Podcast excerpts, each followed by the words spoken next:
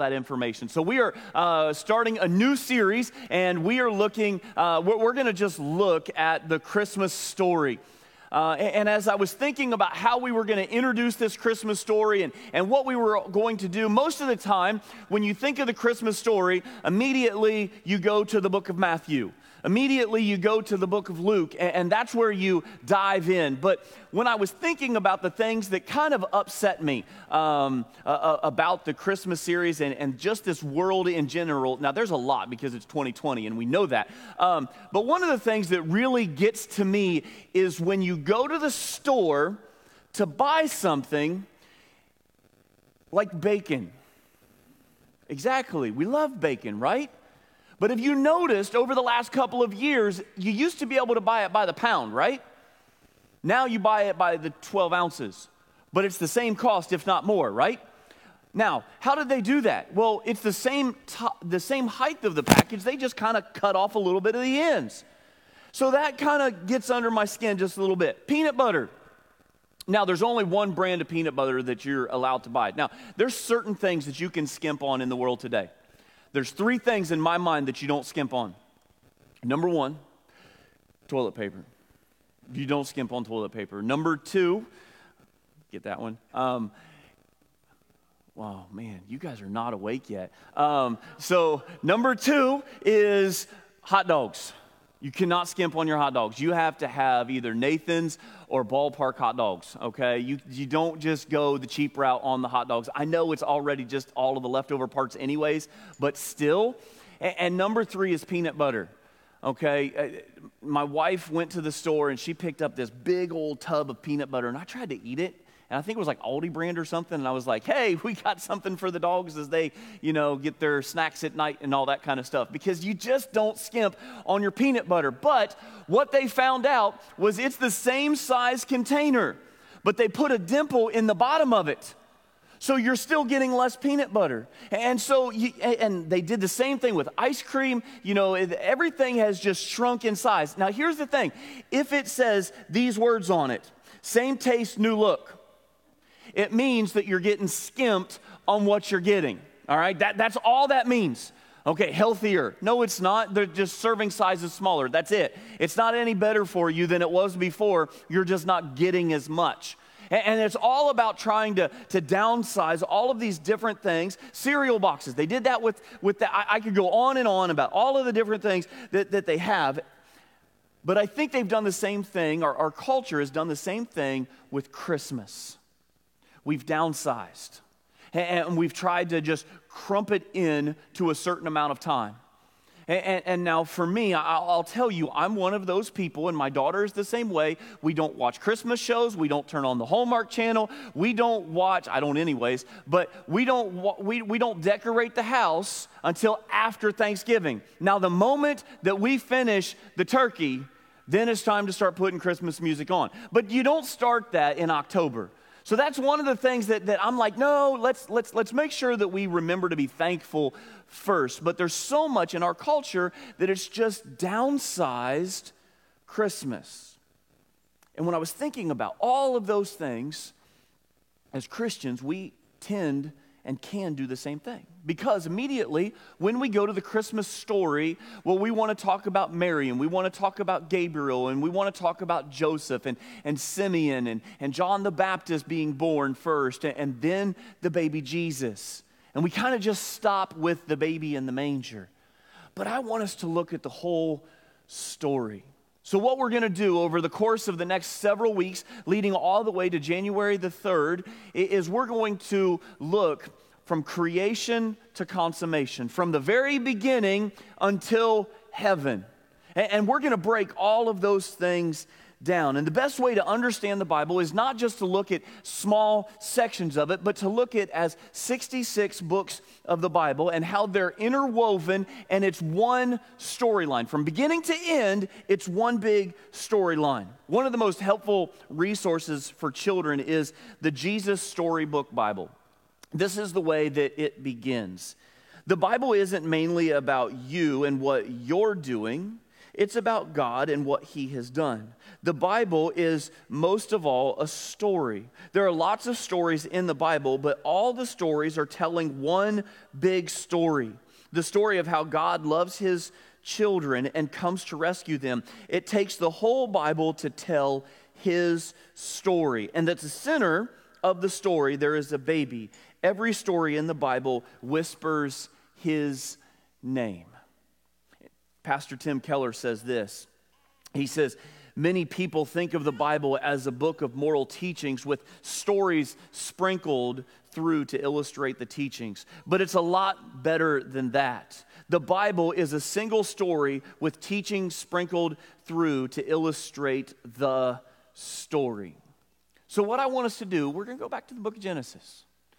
And we're going to look at Genesis chapter 1 and then we're going to jump forward and we're going to be in John chapter 1 in a little bit. But in Genesis chapter 1, we don't read once upon a time. What we read there is in the beginning, God.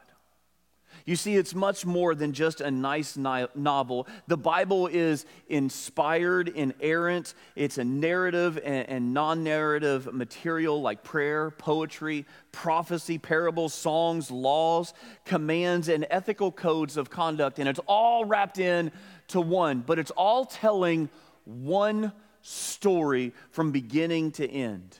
You see, history is really about his story, it's where we're headed.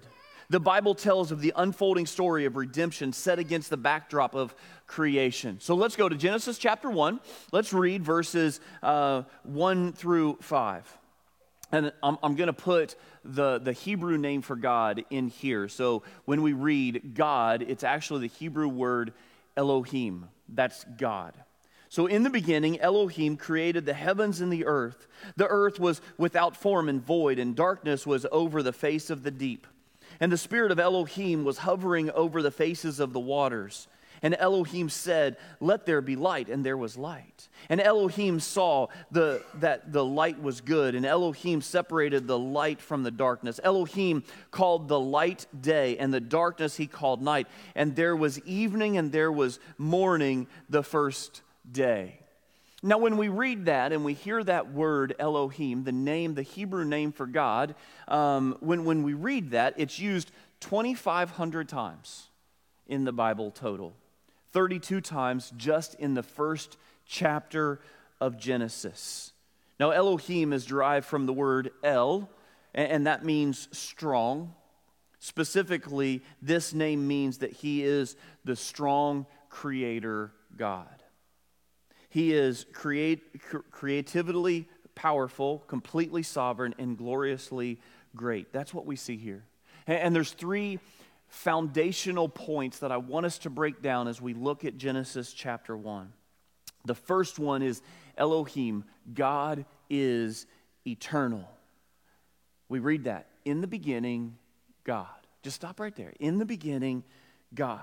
You see, this is a declaration that God has always been. He had no beginning, he will have no end. And this is stated strongly in Deuteronomy chapter 33, verse 27. The eternal God is your dwelling place, and underneath are the everlasting arms.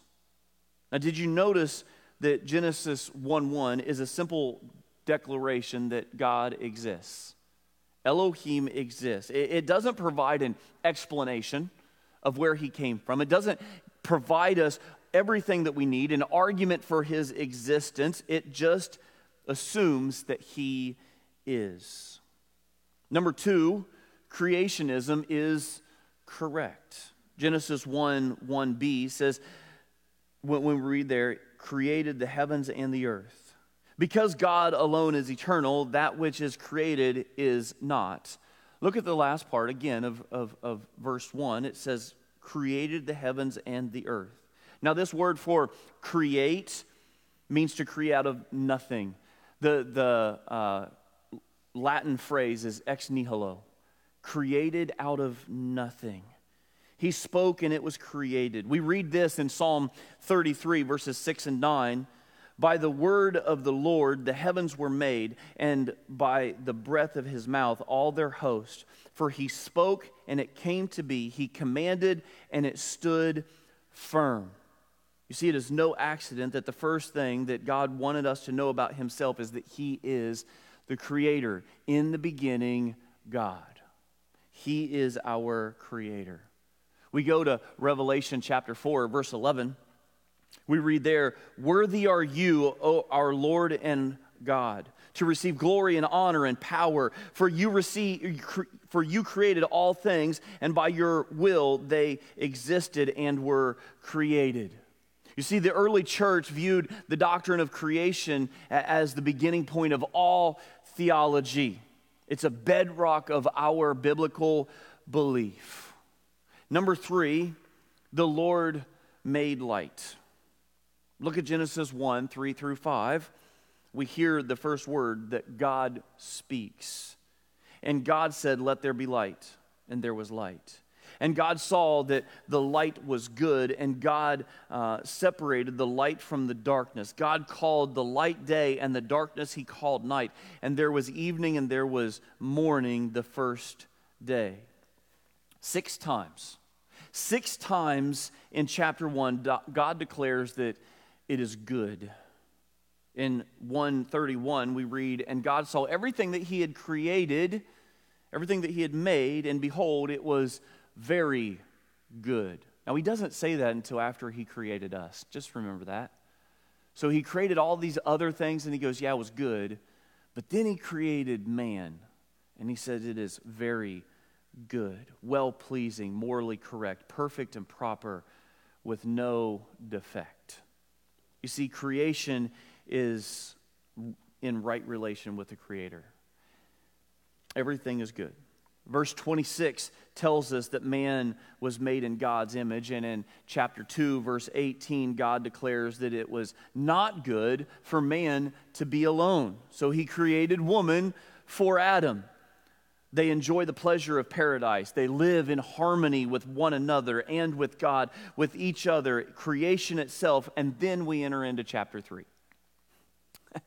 this is where the wheels fall off, they say.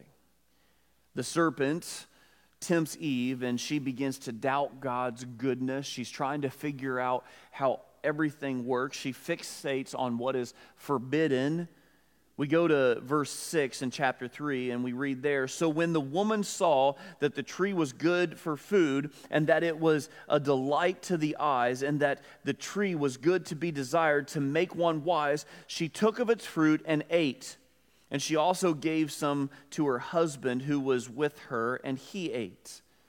And then we jump to, to verse 7, and it describes the shame that immediately followed. The very moment that they ate, their eyes were opened, and we read this in verse 7 Then the eyes of both were opened, and they knew that they were naked. And they sewed fig leaves together and made themselves loincloths. All of a sudden, they became self conscious of their surroundings, exposed, and their conscience was now activated they had to cover their sin and their shame. You see, they used to enjoy fellowship and friendship with, with God, but now all of that is going to change. God would come and walk with them in the coolness of the evening, and, and that's exactly what he does again in this case. He comes to walk with them like he always does, and, and we find this in, in verse 9. They're guilty, they're shameful, they see everything that they have done and they're hiding from God. And we come to verse 9, and this is interesting. We talk about this every time that I go back to Genesis chapter 3, because God, again, we never do anything that catches God off guard. It wasn't like He went, Oh, I didn't see that one coming. I can't believe that Adam did that. Oh, wow, I can't. No, nothing catches God off guard. And we need to make sure that we always remember that. So when in verse 9 he says, Where are you? It wasn't like they were playing hide and seek. God wanted Adam and Eve to realize where they were at. They were the ones that were hiding from God. And don't miss what happens in Genesis 3:21. And the Lord God made for Adam and for his wife garments of skins and clothed them. See, only God can, can provide the covering that we need. Notice the emphasis that God is the one that initiated what happens here. And you've probably been like, okay, Travis, um, all the decorations, it's Christmas. Where does Christmas have anything to do with Genesis chapter 1, 2, and 3? Well, here we are. Because as we come to Genesis chapter 3, verse 21, we find out what it's all about. It's about God covering us, coming into a right relationship with sinners.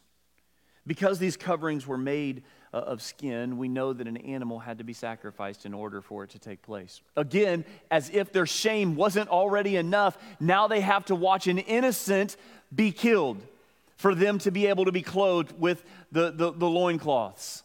So again, sacrifice has to be made. For the first time in history, suffering, sacrifice, and innocent blood is shed so that human sin might be covered and community with God can then still be had. This is a foretaste of the substitutionary atonement that Jesus is going to make. God is setting the stage for Passover. God is setting the stage that sinners will be covered that he will send his son to be the ultimate sacrifice. You see, Christmas is all about how Christ covers our curse. We love to picture the, the nativity scene, and we have, you know, all of the wise men that are there, and we have the shepherds that have come, and we have all of the animals that are in there, and, and all of that. We, we love that picture. And most of importantly, we love looking inside of the manger and seeing a baby because babies are innocent and they're cute and they're quiet. Never mind. Um, we love looking at babies and oh, and we love picturing Jesus as, as the baby. But what we have to remember is that Jesus grew up. And Jesus became our substitute. Jesus took our place. He didn't stay a baby, he didn't stay in the manger. Jesus grew up. So let's go now to John chapter 1. Again, not a scripture that we usually look at when it comes to the Christmas season, but in John chapter 1, we get um, the redemptive narrative. I want you to check out these verses that correspond with the account of creation. In the beginning was the Word, and the Word was with God, and the Word was God. He was in the beginning with God. All things were made through him, and without him was not anything uh, made that was, was made. In him was life, and the life was the light of men. The light shines in the darkness, and the darkness has not overcome it. Now, Travis, how, how, does that, how does that apply? I don't get it. Well, again, go back to Genesis chapter 1, and what we find here is the Word is referring to Jesus. And what we find is the infant is infinite. The infant is infinite. Jesus has always existed according to verses 1 and 2. In the beginning, in, oh, in the beginning was the Word, and the Word was with God, and the Word was God. Jesus is before the beginning. We go to John chapter 8, verse 58, and Jesus said, Before Abraham was born, I am. You see, Jesus is eternal, He is infinite because He has always existed. And again, this goes back to Genesis 1 1. In the beginning, God created. Now, the word is the Greek for logos, and it simply means that He is the beginning. He is the second member of the Trinity.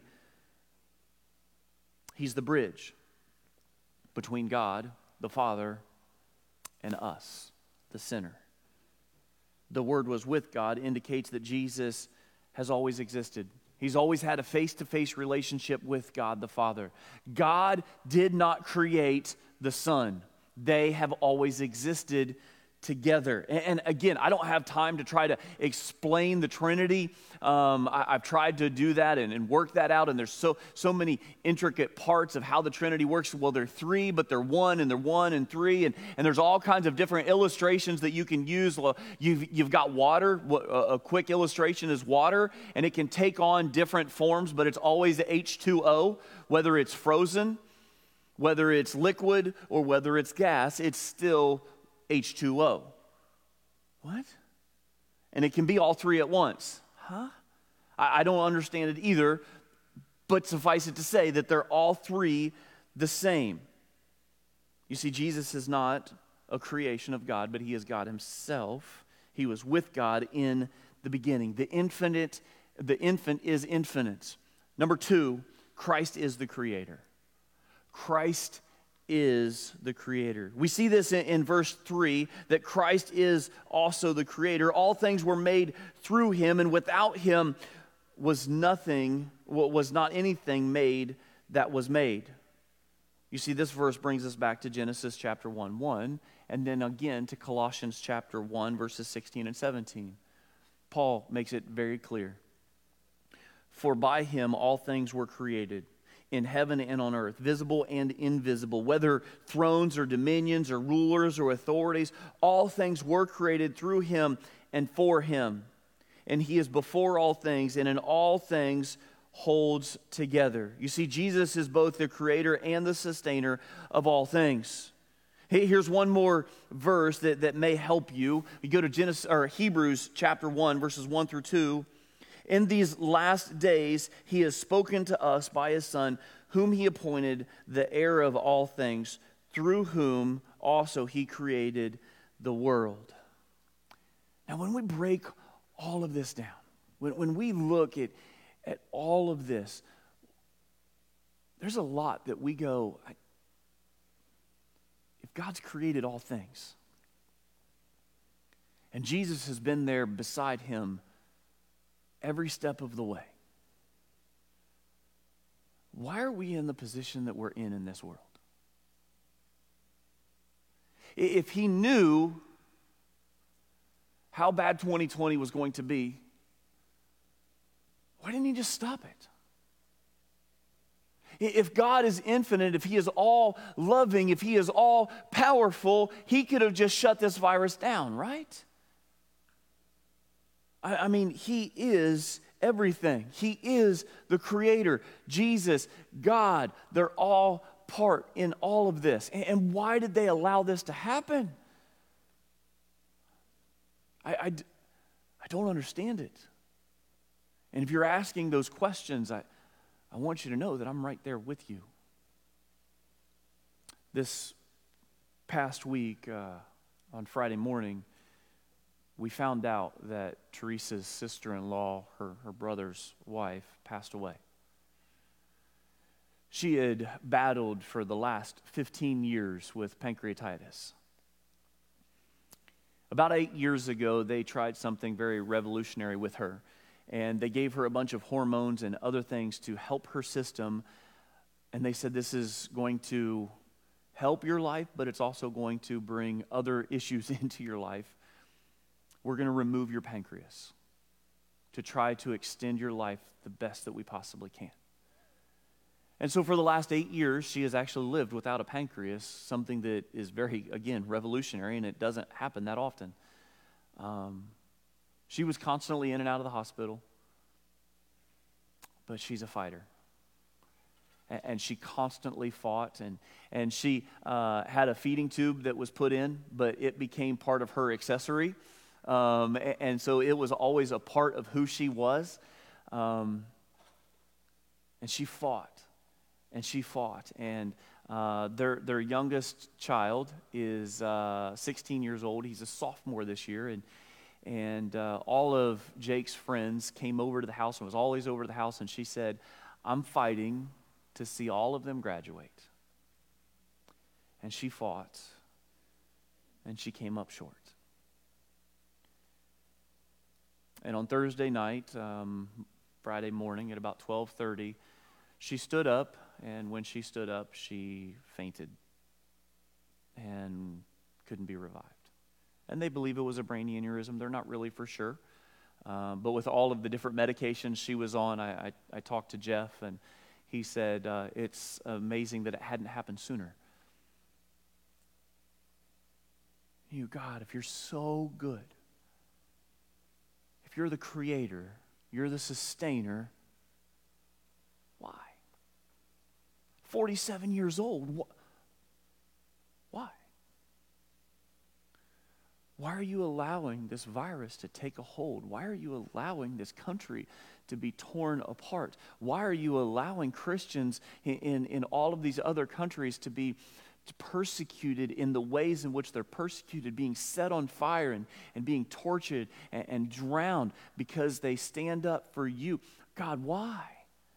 I just don't understand it.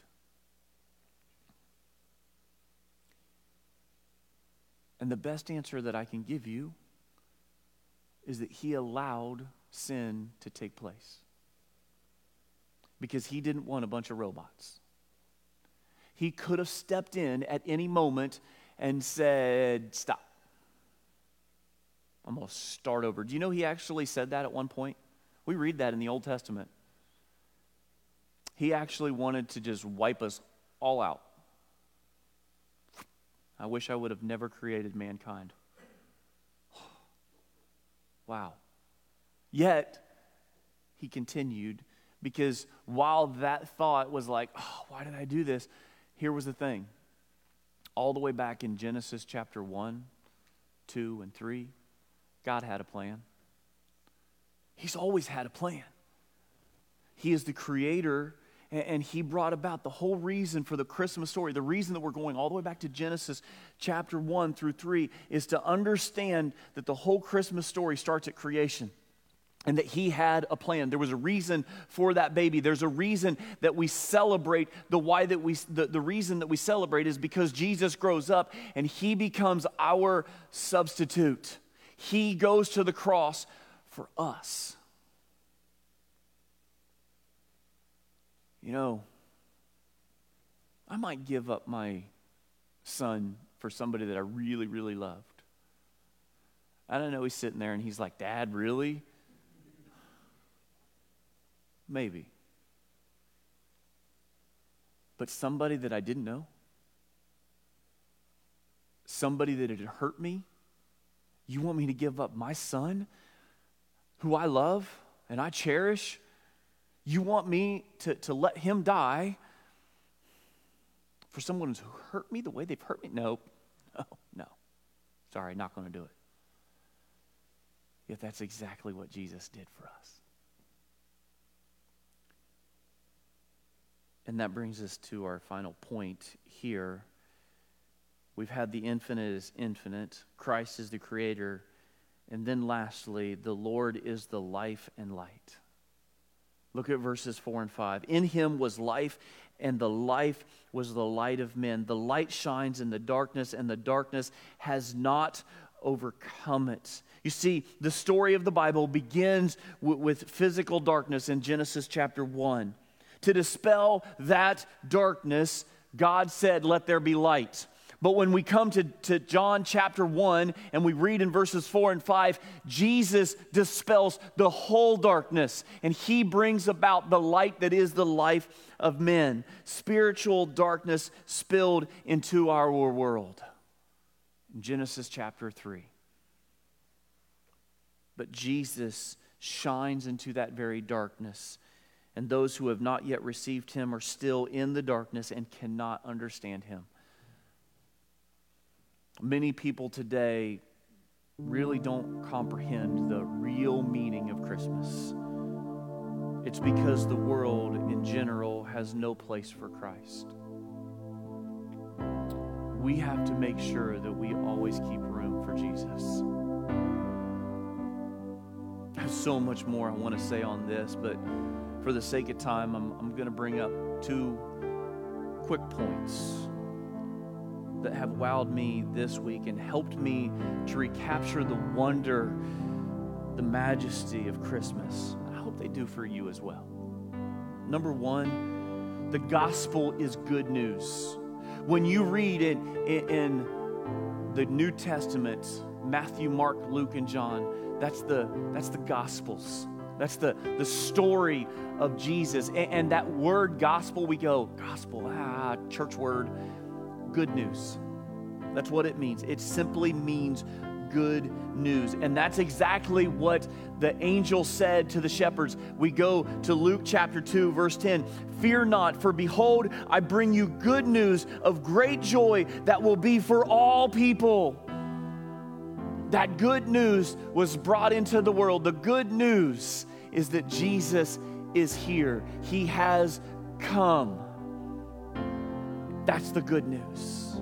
And number two, birth is both the birth is both the cause and the cure for our sin. We need to be born again in order to be brought back into a garden relationship with the Father. If we want to be able to walk in the coolness of day with Him, if we want that opportunity of heaven, then we have to be in a right relationship with Him. And it means to be born again, to become a new creation. Paul says this in 2 Corinthians chapter 5 verse 17, if anyone is in Christ, he is a new creation. You see the story of scripture is about the glory of the Savior.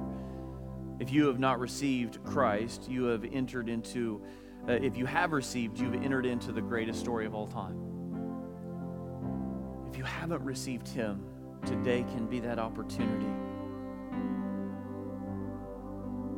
as we think about this Christmas season, as we think about leading up to December the 25th, let's not wait until the 24th. Let's not wait till the 25th to open our hearts up to Jesus. Let's do it now. We're going to take communion. If you haven't had a chance to get your emblems, they're on the back two tables. Um, you can send one of your family members to, to go get those. And I want us to focus on the cradle. But I want us to remember that the cradle leads to the cross.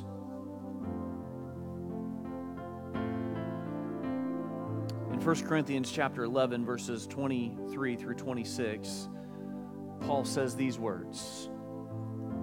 For I received from the Lord what I also delivered to you that the Lord Jesus, on the night when he was betrayed, took bread, and when he had given thanks, he broke it and said, This is my body, which is for you. Do this in remembrance of me. And in the same way, also, he took the cup after supper, saying, This cup is the new covenant in my blood. Do this as often as you drink it in remembrance of me. For as often as you eat and drink this, or eat this bread and drink this cup, you proclaim the Lord's death until he comes. Well, here's what I want you to know Jesus has come. Jesus came. He broke into our story on that Christmas morning. It's not a fable because he is in the stable and then he died on the cross.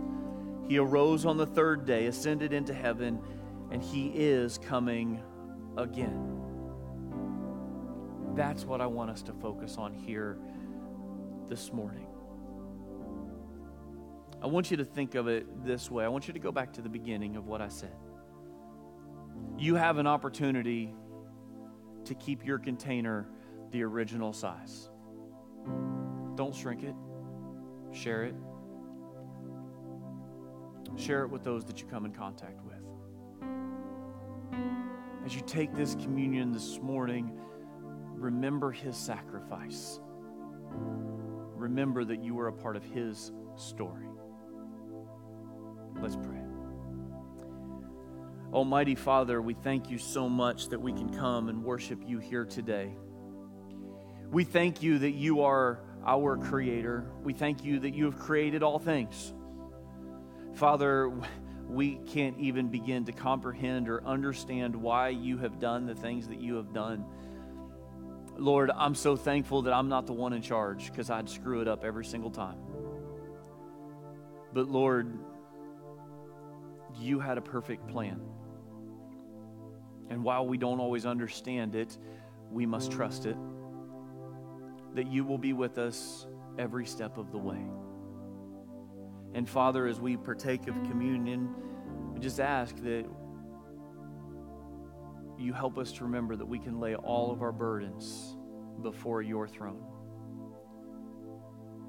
And Father, if there is someone here who needs prayer, if they need someone to talk with, Father, that they can find myself or Jared or one of the elders that will be in the back. They can email us, call us, FaceTime us, Facebook us. They will reach out to get connected. We pray all of this in your Son's most holy and precious name.